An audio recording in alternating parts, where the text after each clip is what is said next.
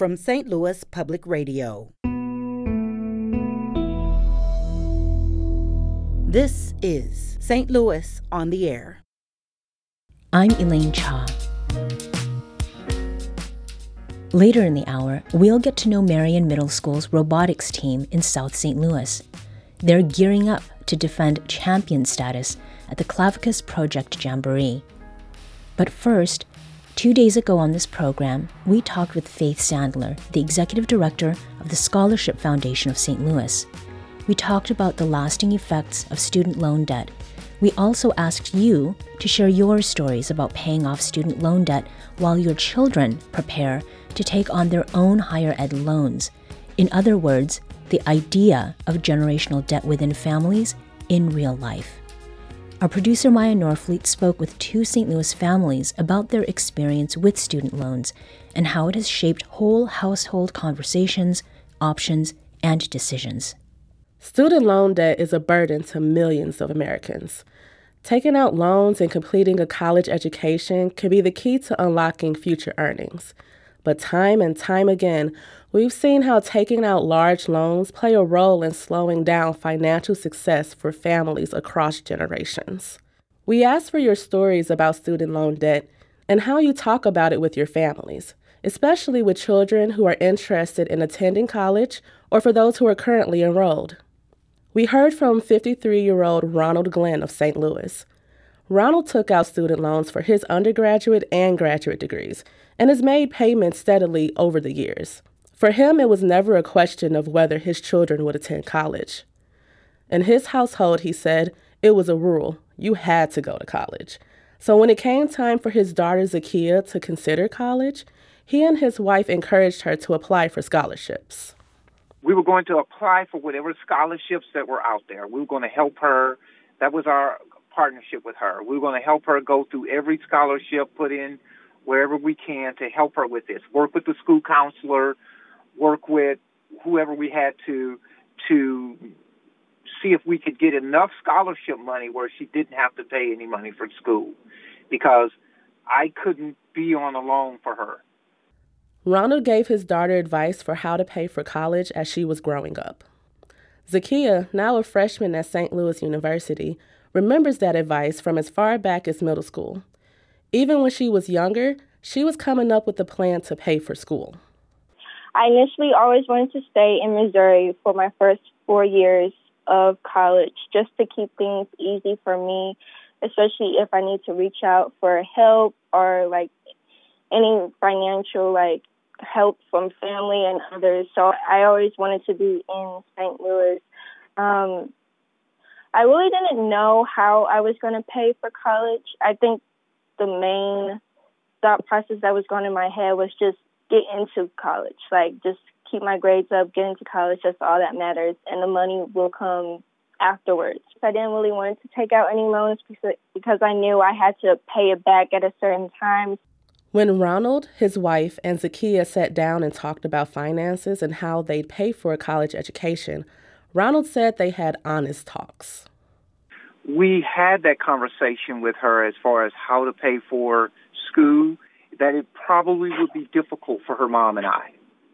Seeing that I was currently, uh, you know, a fresh graduate of Washington University, and I had a lot of money, and and that was my my my graduate degree, and and uh, I was also I'm an almost uh, uh, graduate of uh, UMSL School of Social Work, so that money was uh, you know, in a loan form that I had to pay back. So that was always on the table, but we didn't want it to be our daughter's worry. We were going to worry about this when we what what college you, you know that we were going to get into first. Where does she want to go? And then we're going to go into the financing, how we're going to make that happen after that.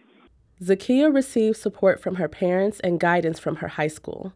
She also landed an interest free loan from the Scholarship Foundation of St. Louis, an opportunity she discovered during her extensive research on student aid. My school has a website that they go to, which is called the Scholarship Central, um, where every scholarship is uploaded on this website plus loans, and you apply by using um, just your FAFSA, any any additional information about you in school and extracurricular activities, plus how your grades are. And I went on there, made an account, and I was on my last string looking for scholarships because my deadline was coming up, and the Scholarship Foundation just came up on a tab, a random tab, and I clicked on it, and I just filled it out, and I just prayed and hoped that they would give me a call back, and which they did, which was very lucky of me. That's Zakia Glenn talking about her journey to college.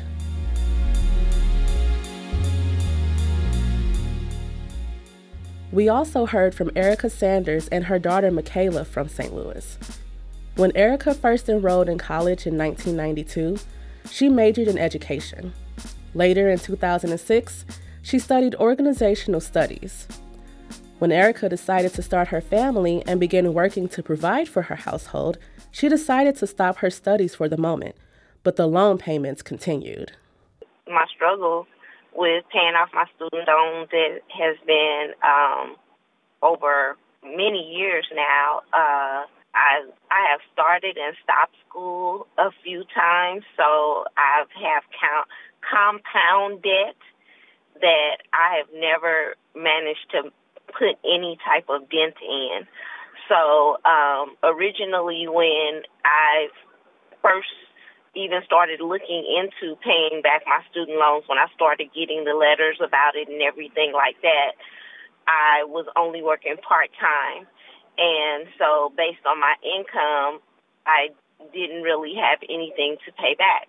And then, of course, as I went on to start working full time, uh, they they were asking for me to pay, you know, a minimal amount, but still, it felt like a lot to me because I was still making a minimal amount of money. Um, since then, fast forwarding into uh, my current situation, I am acquiring more debt as they are asking me to pay it off because I am back in school and looking towards my daughter going to college. During Erica's college experience between 1992 and 2006, Erica got married and became a mother to three. Erica's youngest child, Michaela, who's a high school senior, was not too concerned about how she was going to pay for college. But recently, reality has started to set in. I think the more like now that I'm actually like applying for colleges and having to look into the pricing of schools, look into the pricing of like the pricing breakdowns of like how much it would be per year. I say that it is kind of like overwhelming a bit because it's just a lot to think about. What I want to study under is more than like just four years sometimes. And I know that that's like a lot more schooling and a lot more money.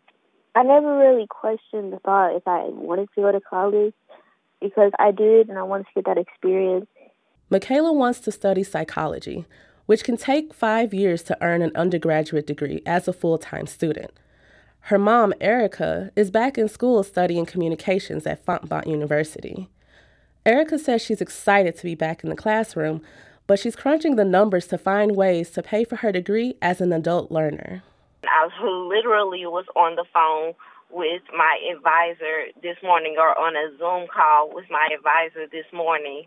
And as we were looking at classes, I was sitting there with my calculator trying to think, okay, if I take this many credit hours, then it's going to equal this much. And then what can I put on a credit card or what can I do? Like, what is it that I can pay for out of pocket so that I am not increasing my loan debt? And it, it really made me think, like, do you want to keep trying to do this? It's really discouraging. It is, it has been it has been the one of the reasons that I've had to stop and start throughout my life. It is not the main reason, but it certainly does add to my thoughts of whether this is something that I can achieve. Erica said it's tough to go back to school now, but she's thankful that she's able to move forward with her education to gain skills as she advances in her career. At the same time, she says she thinks about how much her student loan debt has held her and her husband back financially. It has been the reason that we have gone so long as uh, renters and not homeowners. And it took advancement in my job. That almost makes me want to cry. It took advancement in my job for us to be in a position to be able to be homeowners. And even then, we weren't able to do it together um, because that just, you know, it, it weighs down on our credit score. It's being able to, you know, when I first got a vehicle as an adult, I had to have my mother as a co-signer. I wasn't able to, um, you know, get my vehicle outright. Um, we've had to do some cutting corners and doing some different things and not, you know, really being able to just live to the standard that we feel like we've worked hard for. Erica's daughter, Michaela, has applied to four colleges, three in Missouri and one out of state. She says she realizes how fast she's had to grow up in such a short amount of time. As I'm wrapping up my senior year, it makes me really uh, think back and realize uh, why my parents were so, you know, kind of strict on me and hard on me about keeping my grades up and to make sure, even though, like, even if my friends were doing something else, that I had myself together before um, anything goes. I am kind of growing up and I'm about to be on my own for a little while, and it's kind of really starting to set in. And I think that for anyone that it should really be like enjoy it while you have it, and even as you move on to continue to enjoy it. I am excited to go to college. A little nervous, a lot of bit nervous, but still ready and excited to see where um, the future's going to take me.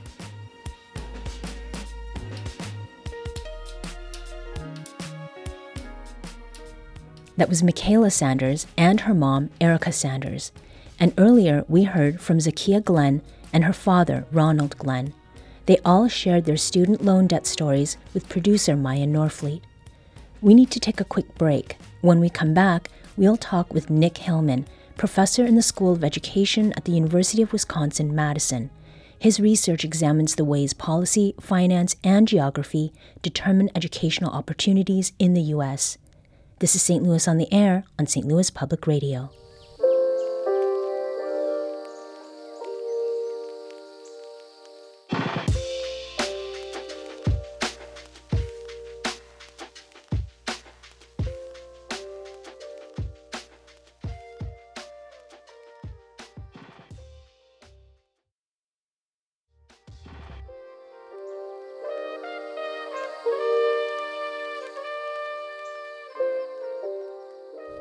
Welcome back. I'm Elaine Cha. Before the break, we heard from two local families sharing what they've experienced dealing with school loan debt that stretches across two generations of higher ed students, parents, and children. Nick Hillman is a professor in the School of Education at the University of Wisconsin Madison. He joins us today to provide context and insights around multi generational student debt from a national scope perspective. Nick, welcome. Thank you for the invitation. You've just heard from two St. Louis families, the Glenns and the Sanders. Do their stories align with what you've seen in your research?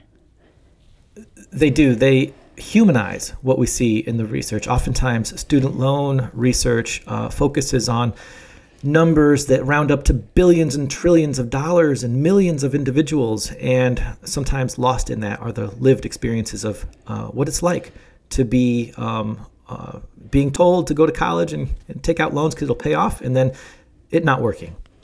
Now, let's take a, a step back a bit. Can you tell us how and why the federal student loan program even started? Great place to begin. Um, one of the major places where uh, the federal government got involved with federal student loans and lending to students was in the 1950s. In fact, it was uh, connected to uh, national defense. The National Defense Education Act created um, the first major federal loan program for college students. And then um, In 1965, the Higher Education Act kind of expanded upon that and codified a lot of the loan programs into a, a more stable kind of federal policy. So we're talking uh, mid 1950s, early 1960s, uh, at a time when uh, the country still had not um, uh, reckon, reckoned with a lot of the uh, racial inequalities um, legally that were um, on the books. Now, the the mid to late aughts, which is a little bit later in some ways of thinking, a lot later in other ways of thinking, saw the introduction of income driven repayment plans, which, dare I say, sounds just based on language, almost kindly, or at least responsive. Yet that approach is at the root of many issues, and that's something Erica Sanders alluded to earlier in the show. Nick, what are income driven repayment plans and what are they supposed to do? Income driven repayment plans, there are several different ones. You might have heard of income based repayment or pay as you earn or uh, similar programs like this. These tie monthly payments, monthly student loan payments, to the individual borrower's earnings. And so in Erica's case, she had mentioned um, being in and out of employment, um, working part time, for example. Uh, these are examples of, of economic hardships that uh, might qualify someone to participate in one of these income driven repayment plans. Uh, and by doing so, can reduce monthly loan payments or, in some cases, even uh, make them zero. Now, in terms of effects, we did hear some from Erica. What effects do income driven repayment plans have on borrowers in the longer term, particularly for those who, like mom and returning student Erica, have a child about to start college? Wow, there uh, probably two different things come to mind in terms of the effect of these income driven plans. Uh, one of the effects is more theoretical than anything else. Uh, in theory, um, it's supposed to allow the borrower to participate more fully in the economy. And that was something it sounded like Erica was expressing, not feeling fully included in the economy. And so um, these plans are supposed to be doing that. At the same time, there's a real specific benefit. Um, these, if you're participating in these income driven plans, then loans could be forgiven after a certain period of time. Um, and uh, the sort of downside of this is that oftentimes your balance ends up growing during that time. So you actually owe more than what you took out. And how common is that for people to owe more than the original amount they borrowed?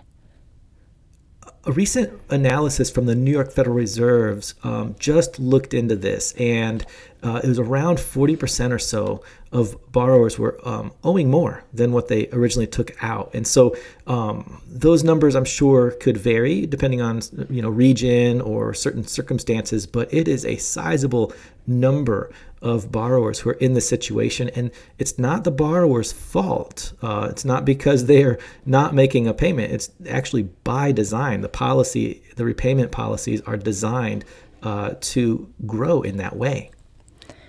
Nick, you study policy around federal student loans, which you've said haven't changed that much over time. If the first federal student loan program started some 65 years ago, why has this area of policy development stagnated? That is the big question. I think that's the thing that the politicians in Washington, D.C. now are starting to wrestle with more than ever before that I've seen. Um, these uh, federal loan programs that originated in the 50s and 60s, their basic DNA is still with us today, and that is they're mortgage style loans where borrowers um, take out debt and they repay it from uh, their future selves. They repay it over a course of 10 years. Um, and there aren't a whole lot of consumer protections. That was true then, and it's still true now. But the big part that has changed in the 1950s and 60s, public colleges were still still highly segregated on race, racial and ethnic lines.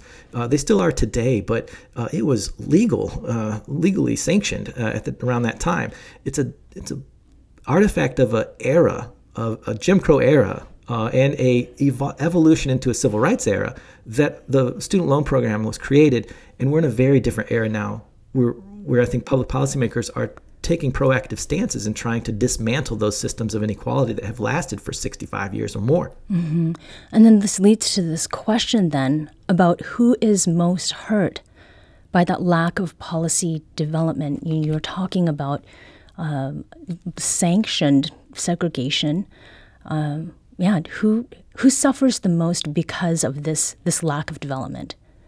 You know, I've got a this is my own uh, theory on this. There's no no proof, no true proof to this yet. Uh, however, uh, I would say that um, people of color and, and, black men and black women in particular um, have consistently been um, disenfranchised by the lending system, not only needing to borrow more money to go to college, but then in the labor force don't have the same kind of return on that investment, even for the same degrees, and therefore aren't uh, don't have the capacity to repay their loans. And so uh, that was true in the early 60s and 70s and into the 80s, and it's been true today. My theory, though, is that now more white upper class and white um, middle income families are being exposed to debt to student loan debt and they're realizing how tough it is. And this is a truth that has been there for a generation, for black families in particular. And I think now uh, interests are converging in a way where there's political interest in this, not just because of the civil rights and inequalities uh, that it could deal with, but also the politics are right. I'm speaking with uh, Nick Hillman, who is a professor in the School of Education at the University of Wisconsin Madison. And we're talking today about multi generational school debt and whom it affects um, most severely. So we're here in St. Louis, and you've just mentioned, or you, you mentioned earlier, that study that came out from the New York Fed. Were there any um, any things that were illuminated about what St. Louis families um, what they experience around some of the, the issues that have come up? Um, not in that report particularly, but a couple years ago, the New York Fed did another analysis. And as a side note, the way that the, they get their data are from credit bureaus, credit card companies. That's mm. how we get most of our data on student loan debt, even though these are federal aid programs. The federal government is not even putting out a lot of data uh, in the way that uh, I think is necessary. The um, that New York Fed analysis, though, looked closely at 10 of the most segregated communities, metro areas in the U.S., and this was at the request of uh, Senator Cory Booker. Um, the most segregated communities in terms of student loan debt and repayment, and St. Louis was included in that analysis. In fact, um, about 25% of borrowers who lived in what the feds called um, majority minority communities, presumably communities of color, um, 25% of loans were in default in these places. And then if you look at places around St. Louis area where they were um, majority um, white, uh, the default rate was around 10%. And this just is a red flag that you see across the country, not just in St. Louis, but it was highlighted in that report.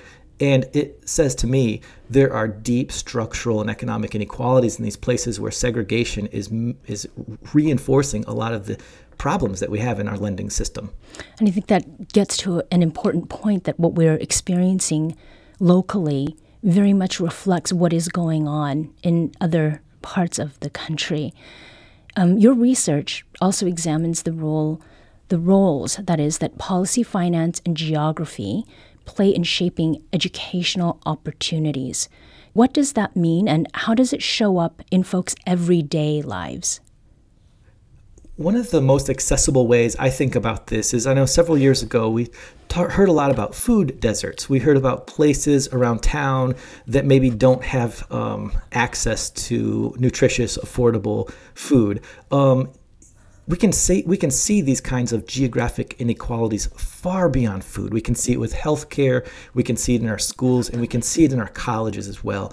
And so geography shapes our lives in so many fundamental ways. It shapes our opportunities, the opportunities to have employment, the opportunities to have nutritious food, the opportunities to pursue an education. And so uh, these these are um, hard, kind of sometimes arguably intractable problems that have just accumulated over years of segregation and years of inequality. And at the same time, optimistically, these are strategies for trying to address these deep, deeply rooted problems locally and geographically. Think about regions and places, and those might be opportunities to really uh, make some progress on some of the um, policy problems that federal and state policymakers are interested in. Again, we are speaking with Nick Hillman, who is a professor in the School of Education at the University of Wisconsin Madison. Uh, Nick, in insofar as uh, developments that we've seen around federal student student loan policy, there is the Public Service Forgiveness Program, and that's the program that forgives federal student loans for borrowers who work full time for eligible nonprofit organizations and repay loans on time for 10 years. Can you share what motivated the implementation of that program and what changes have been made to it since? Yes, and, and earlier um, the gentleman Ronald was um, referring to his education as his, his pursuit of a social work degree. So I have Ronald in my mind of somebody who is uh, going into a public service, uh, a social work degree, for example. Um, social workers, last I knew, don't make a lot of money, and neither do a lot of public service mm-hmm. uh, jobs in terms of, at least compared to you know private sector jobs. So part of the motivation of the public service loan forgiveness um, is stemming from that fact it's stemming from the fact that college is expensive and more people cannot pay out of pocket and rely on loans. Um, and yet, their career path uh, is not one that's going to have a high financial upside. And so, uh, there were programs, gosh, that were actually dating all the way back to I think the 70s and, and 80s are some of these original programs. But the major um, public service loan forgiveness program um, started about in 2007 or so. And so, uh, if you're in these jobs for 10 years, in these public service jobs for 10 years, and you have loans that qualify, then uh, you could have your loans forgiven with a big asterisk. That asterisk is that there's a process you have to do to apply for forgiveness, and that process has been found to be pretty burdensome. It's getting better, but it's it's been very difficult. When we spoke with Faith Sandler, who is the executive director of the Scholarship Foundation of St. Louis, uh, just a couple days ago, we had talked about how complicated um, FAFSA is and some of these um, official means by which we have to submit information. Why is it so complicated? There's so many answers to this. Uh, I think one one answer is this sort of ethos um, of like we have to protect against waste, fraud, and abuse. So policymakers want to make sure that any kind of public subsidy isn't going to be wasted or, or like you know exploited. And so you have all these bureaucratic hoops to sort of prevent that from occurring. Um, whether or not it's a real problem is a different issue, but I would say a lot of the design comes from that kind of style of government. It's very much individualistic and very much uh, pessimistic about how people are going to interact with their government systems. Um, there could be other ways. There could be simpler ways uh, to to design these policies. But again, we're so entrenched with the way we did it in the 1960s and through the through the years that those kind of changes uh, are going to take some some pretty significant steps. And are you seeing any signs of improvement? Uh, and if so, who's driving those uh, those changes? Yeah, yeah, there are signs of improvement, and and there are a lot of uh, places to improve moving forward. Uh, I would say the federal, the Office of Federal Student Aid, which is an agency within the Department of Education, um, they've actually been really constrained with their budgets, and they're responsible for a lot of things going on with our loan system, and they're also proactively trying to make this system work better. Um, but it's hard to do with one hand, you know, tied behind your back as they are. So there's one piece of this, and these are bureaucrats running these agencies. They aren't, you know, they're not running for office. These are folks who are just trying to uh, help. And so uh, that's one place to look. But another thing is that um, different politicians are are building some of their campaigns, as we have seen with President Biden. Um, uh, they're building part of their campaigns around issues that deal with college affordability, student loan debt, the simplification of financial aid, and so forth, because it touches millions of people. Now, if policy around federal student loans continues to go unchanged, you've talked about some of the things that are, are looking a little more optimistic, but if they don't change enough for the majority of borrowers, Nick, what do you predict will happen in the long run to higher education and the education of the American populace, which is not just numbers, as you said at the beginning. We're talking about humans.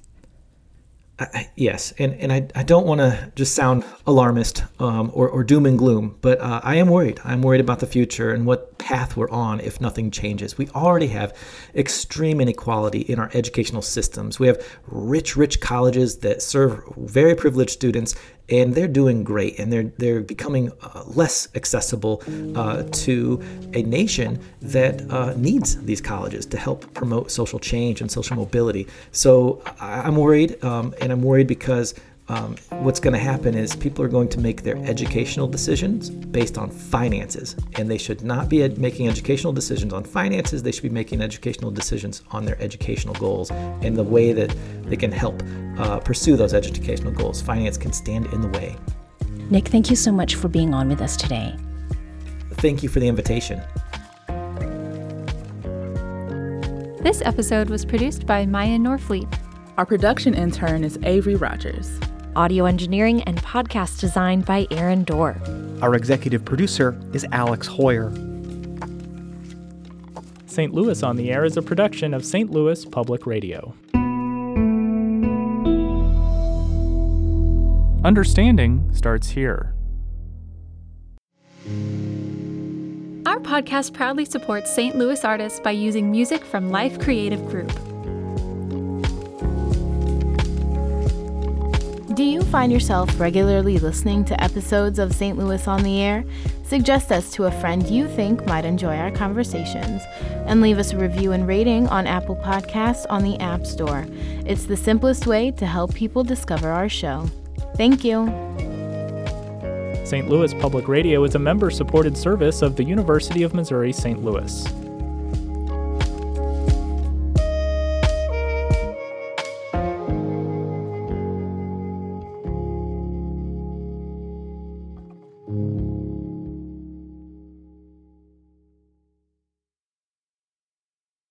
Support comes from the Missouri Forest Products Association, providing more than 41,000 jobs in the production of wood pallets, railroad ties, white oak barrels, hardwood floors, and more. Details at choosewood.com.